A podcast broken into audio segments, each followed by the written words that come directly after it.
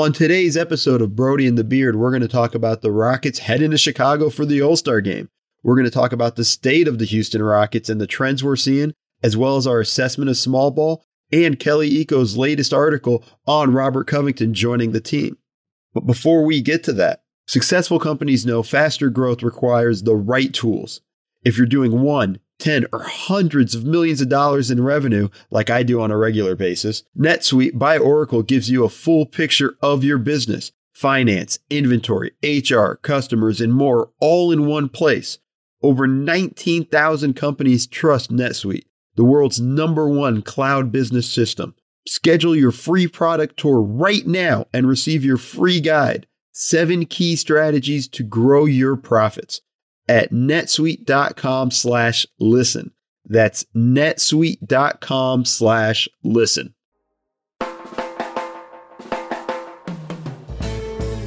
Speaking of looking fresh, is that velvet you have? Biggie Velvet. Bo Dakhil, this guy's amazing. The Beard!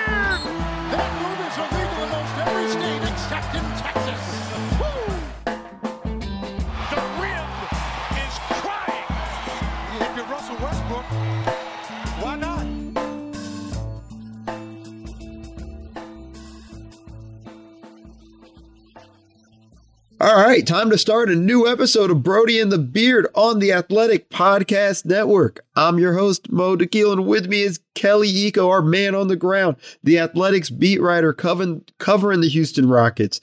And back from her vacation from Ecuador, we got Sasha Shaw on the ones and twos. But before we get to all that, Kelly, how you doing? Ew.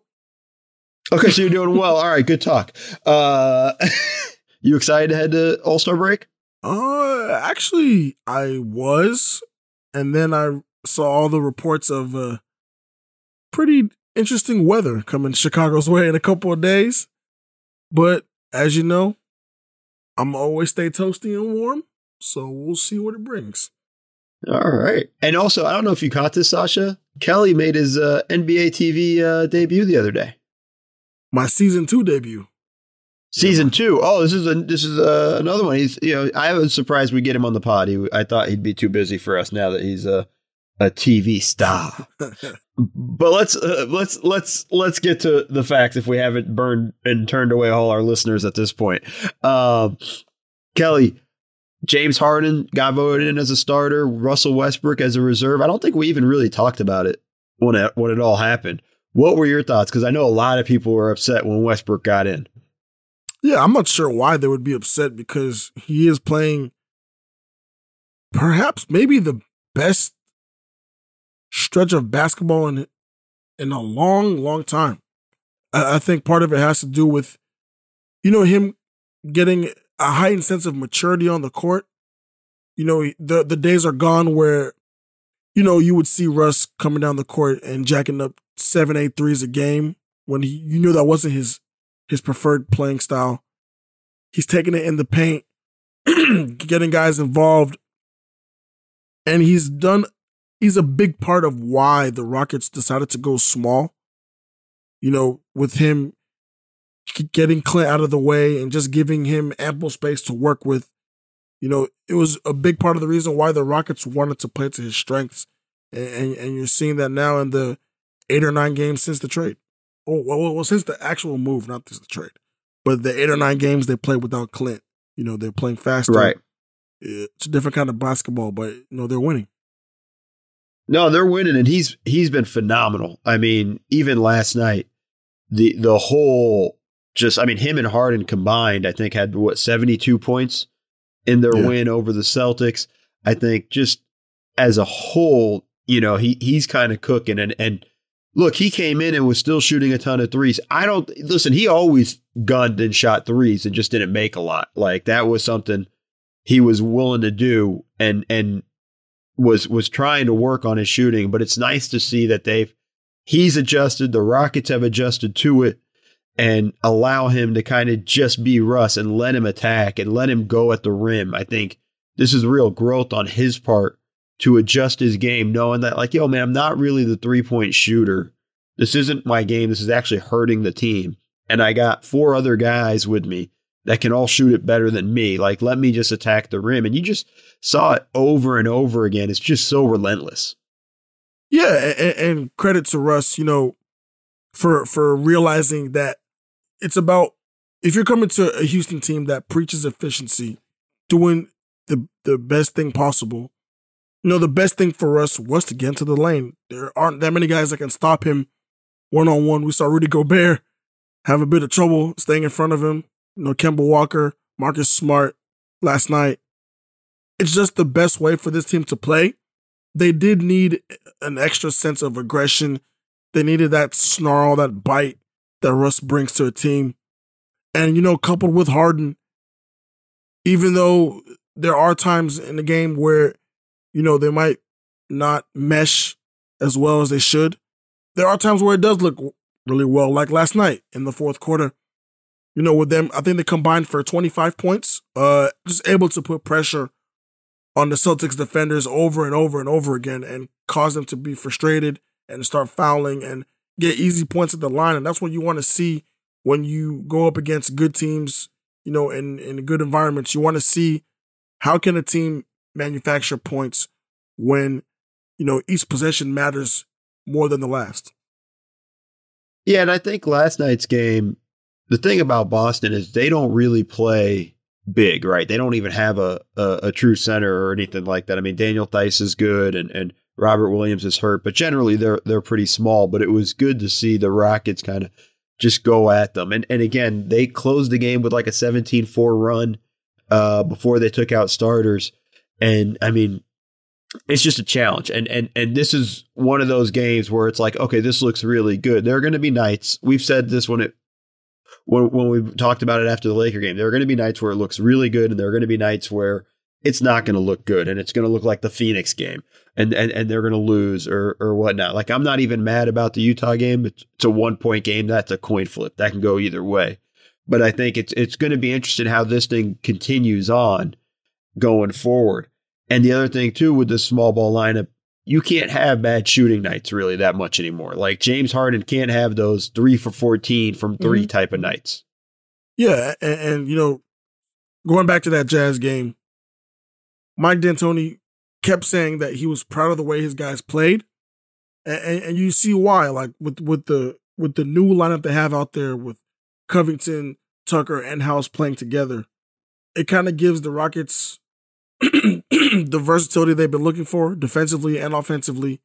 You know, with those three guys able to guard multiple positions, able to, you know, affect the game, spread the court, hit open shots. You know, even in that Jazz game, had the Rockets won, it would have been the last three shots that were made were by Covington, Tucker, and House, all corner threes. You know, just speaking to the importance of having those guys in the lineup. But even going back to the Celtics game, you're seeing that five on the floor. I think in 23 minutes, they had a defensive rating of 95.6. And against the Jazz, it was 100.8. So you're seeing that group is arguably his best group on the floor. And I, I can see why he would want to move towards that lineup more and more, even when Eric Gordon comes back, just because defensively they're able to do so much. And when you do bring Gordon back, he can be that guy off the bench that is kind of a fourth forward where you can stagger with House or stagger with Tucker or Covington and able to get certain things going, you know, offensively and defensively, and just kind of keep the system humming. Hold on, correct me on the numbers you just said. So last night was with that lineup defensively was like what?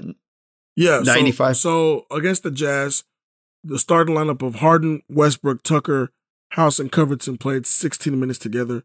They had an offensive rating of 125.8 and defensive rating of 100 point something, 100.3. Now against okay. Boston, um, I guess Mike saw something he liked, and that group played 23 minutes together. And the next most lineup was only played five minutes, and they had a defensive rating of 95.8 and an offensive rating of I think 124 point something. So it's, it's yeah, I'm- it's it's a it's a clamp swarming you know, it's something that the coaches talk about. Sorry, but um, it's something that the coaches talk about shrinking the floor, trying to cause turnovers, trying to get stops early in the middle of shot clocks rather than the end. uh, and it's a habit of playing smaller and faster. Yeah, I think there's I, I, there's a little bit of a danger too in terms of sa- sample size with that. yeah, for sure. because you know I think part of it too is like the way I look at it. Like Boston plays into their hands perfectly because they're going to play small. Yeah. Utah, even though they have Rudy Gobert, they only use him as a pick and roller. They don't run post ups for him. Uh, so you know I think that's something that you got to look into and see how that sort of plays out. Yeah. When when you play a pick and roll, uh, a pick and roller, I still think that plays into the Rockets' hands Yeah. defensively because I think that's fine. When you play a, more of a post up team, and the Lakers did a terrible job when they played them, that's where the challenge is going to come into. But the stuff I, I'm beginning to get worried about too, though, is the minutes they're playing with. You know, I think that's the issue where I'm looking at it going like, this is, look, Harden 39 minutes, Westbrook 37 minutes, House 40 minutes, 38 minutes for Covington, 36 for PJ Tucker.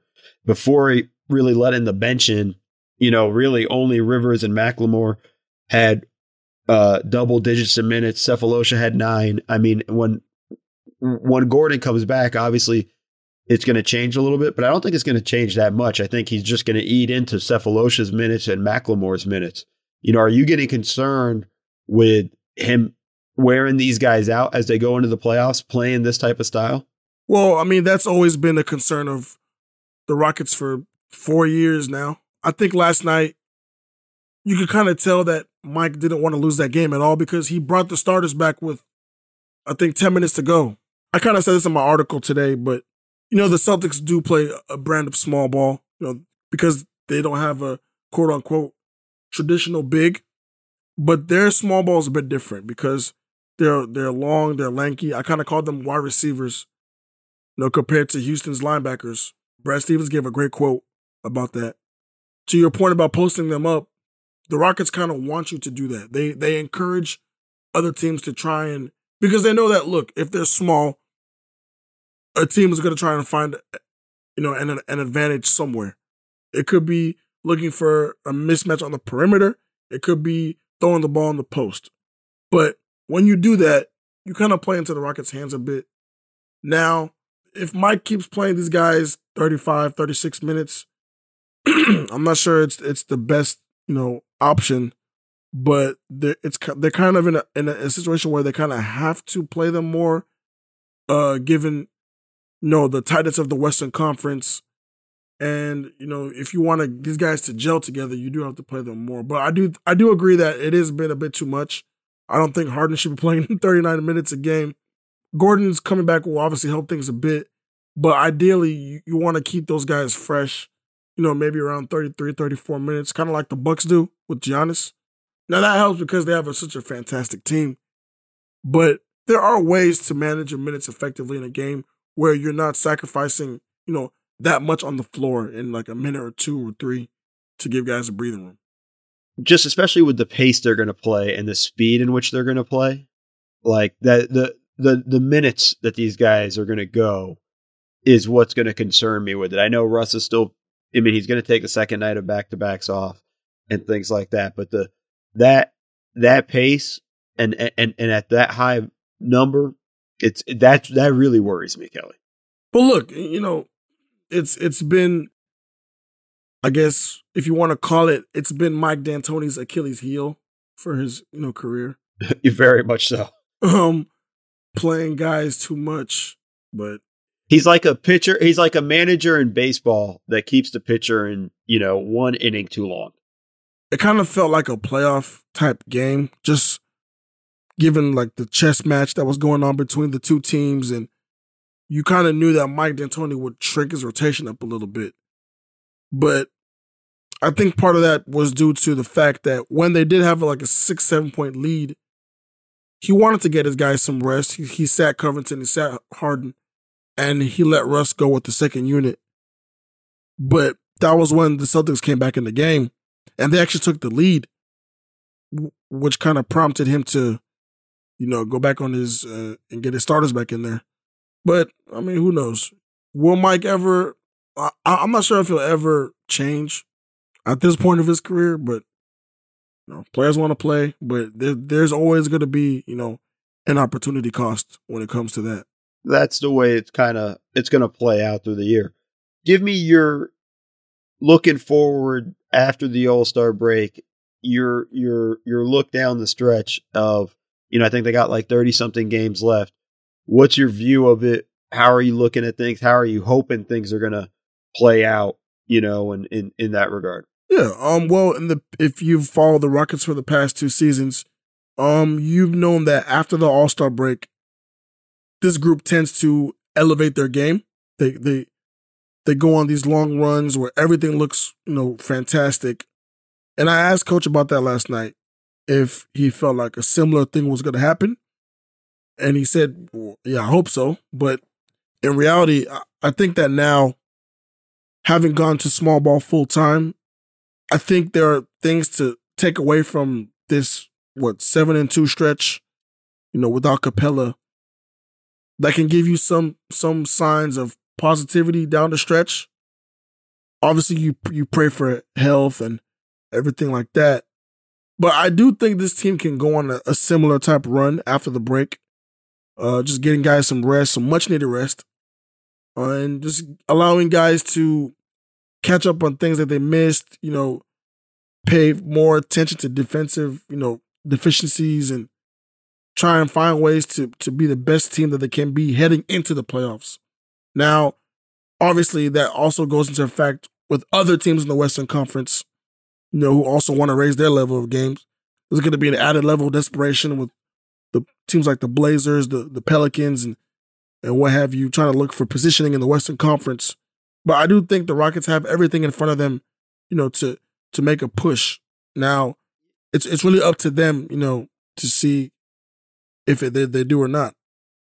Yeah, the, the the thing I look at with them is listen, OKC is not far behind them. No. You know, they're they're a game and a half back Yep. to get into that fifth seed. Yep. And you know that that that becomes a challenge. I think the Jazz are a great ma- first round matchup for the Rockets. I think that's who they should want to play. They should try to avoid the the Clippers and the Nuggets. I, I don't think they'll drop to. se- Uh, actually, no. Dallas is also a game and a half behind them as well. So I mean, they can drop all the way to seven. I think they'll end up. They have a chance to end up getting to three. It's going to take a lot of luck, but they could get to three. And I think. I don't think I don't I I I know they're not. I think it's like three and a half. I games. just- the three and a half games. Behind yeah, them? yeah. I just don't think they're going to get there. I think, it, and and and that's maybe a pessimistic view of it.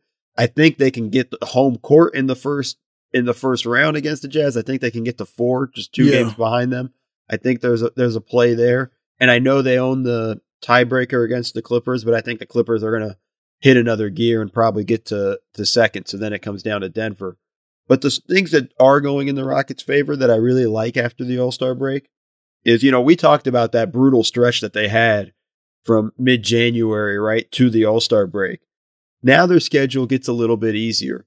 They don't have a, they only have one long road trip of a, a five game road trip towards the end of March. And everything after that, it's really just two games and then they're back home. You know, it's, it, the schedule's a little bit easier for them at going forward. You know, they have their strength of schedules like 24th, I think, in the NBA after after the All Star break, which bodes well for them and and for your your call that they can maybe even get to third.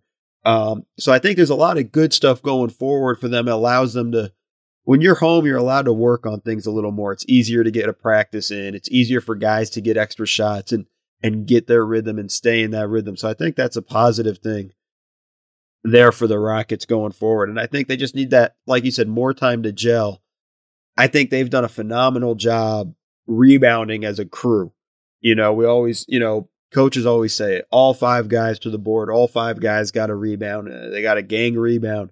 But, you know, this team really, since they've gone to small ball, have really kind of embraced that. You know, when you look at the rebound numbers from last night, you know, the only starter that had the lowest rebound total was six, and that was PJ Tucker. That's pretty good. You know, you had Covington with seven, Harden with eight, House with nine, and Westbrook with 10. Like, that's pretty awesome when you're starting crews rebounding like that.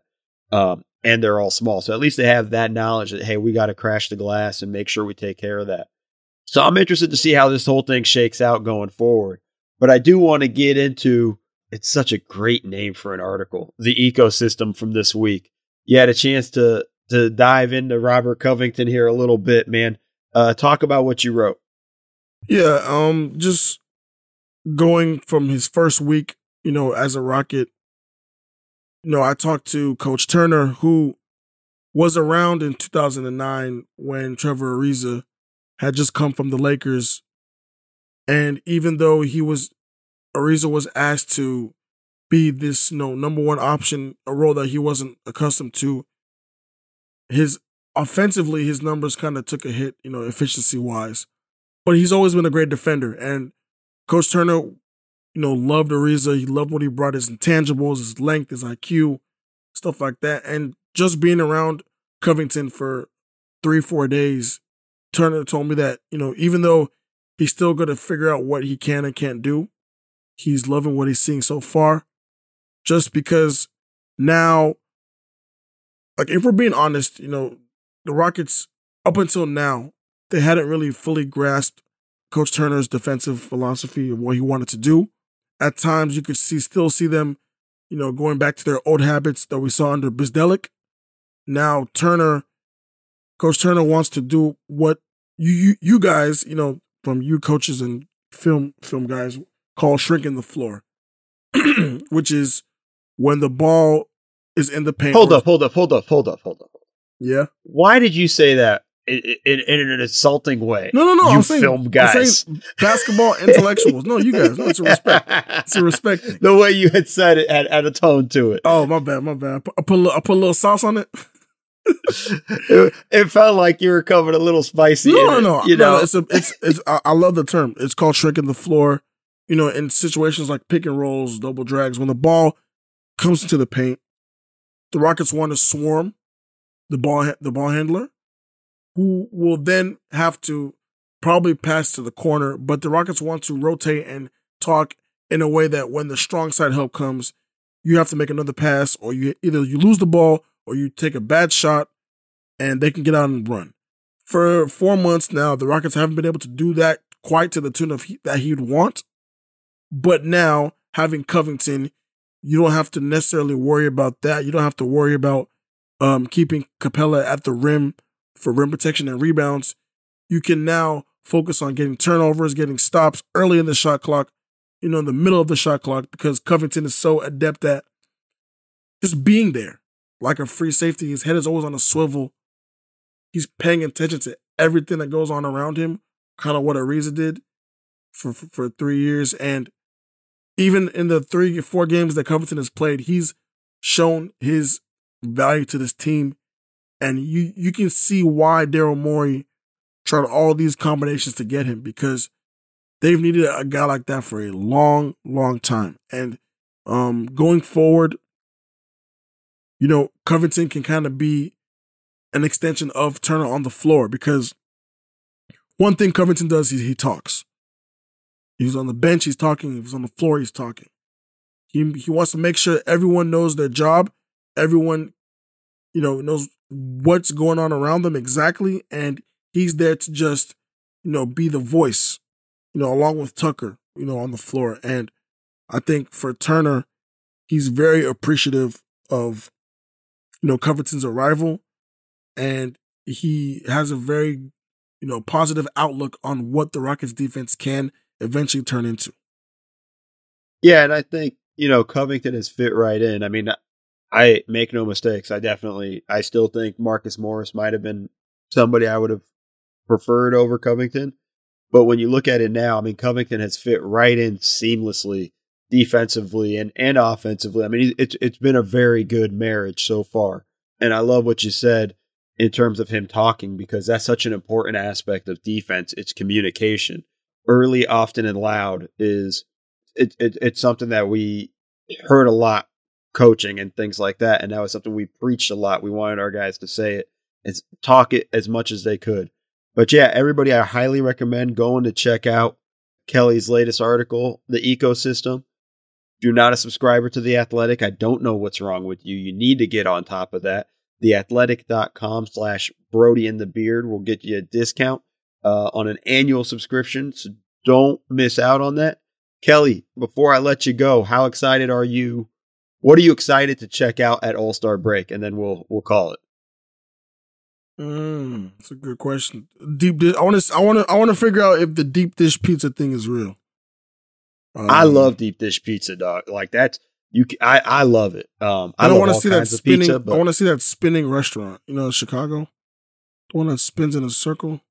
But more so, I, I love. I love All Star Weekend because it's like you know, it's almost like not prom, but it's like a, it's like one big ass party Prom. for the NBA. You know, media, players, celebrities. It's just a good time. Even though it's going to be freezing cold, I'm looking forward to you know getting some good content. And I might get a sit down with somebody, you know, for the pod. So we'll see how that goes. oh, okay. See see him trying to kind of hint at some stuff there, folks. Uh, we'll see what happens. Um, but yeah, I'm just looking forward to uh, a good uh weekend. There you go. Well, hopefully you'll be able to stay find a way to stay warm out in Chicago and not get caught in the cold too often. Uh, for Kelly Iko, for Sasha Shaw, and for me, we out.